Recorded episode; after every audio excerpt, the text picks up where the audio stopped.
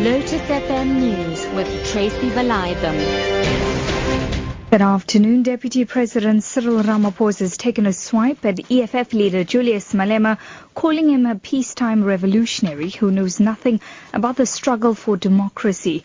This was in response to reports that Malema accused President Mandela of selling out the revolution during a speech in London. Addressing COSATU's 30th anniversary celebrations in Durban, Ramaphosa said Mandela spent 27 painful years in prison because he refused to sell out. If we ever had a great leader, that was Nelson Mandela. And those who are now denigrating him, rubbishing his name, shame on you. Shame on you for insulting Nelson Mandela, for also insulting the organization that Nelson Mandela led. Nelson Mandela was not a sellout. Nelson Mandela is the hero of our revolution. Nelson Mandela led us to where we are. COSATU President Sdumo Dlamini has meanwhile called on Malema to apologize to the nation, calling Mandela a sellout. He paid tribute to Mandela for the contribution he made during the struggle for liberation and in leading a democratic South Africa. Shame on those children that do not respect the elders. Shame on those children that think they can undermine all of us in this country who respect Nelson Mandela and call him a sellout. Shame on you, Julius. You cannot spin it. It is wrong. You have to apologize to the people of South Africa and don't spin the apology. It has to be a genuine apology. You have committed a lifelong mistake. Transport Minister Dipuo Peters is hit out at Whites for still controlling the aviation industry. She claims transformation is lagging in this sector as it remains the preserve of the people benefited in the past.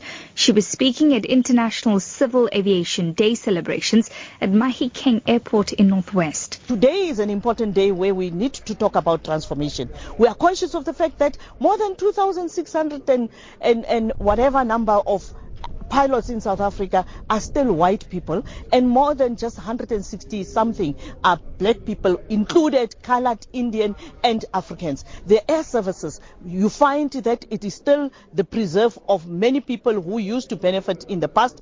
Black farmers in drought-stricken northern KwaZulu-Natal want the private sector to intervene, saying government relief is not enough to assist them. Government's drought intervention program is aimed at assisting farmers in getting animal feed and helping out with water and animal medication. African Farmers Association Secretary Tube Lihle Sondi. We're pretty aware that uh, this intervention is more uh, concentrating in sustaining the animals that are suffering from this uh, huge drought which is affecting uh, the province of KwaZulu-Natal.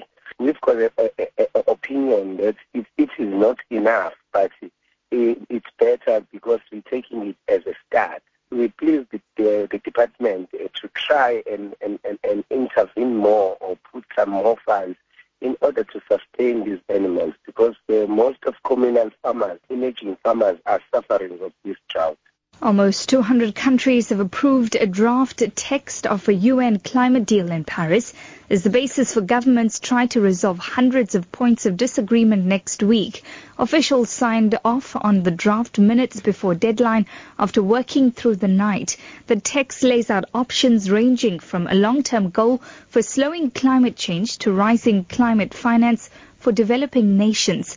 South African delegate Nozipho Diseko says the draft leaves too many issues unresolved.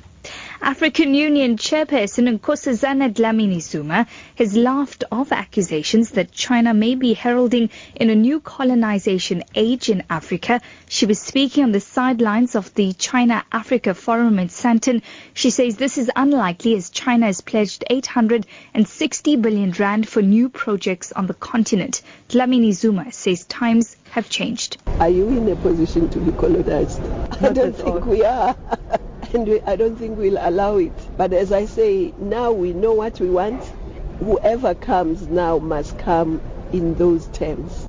Top story this afternoon, Deputy President Cyril Ramaphosa has taken a swipe at EFF leader Julius Malema, calling him a peacetime revolutionary who knows nothing about the struggle for democracy. And that's a wrap of news this hour. I'll be back with more news details at 6.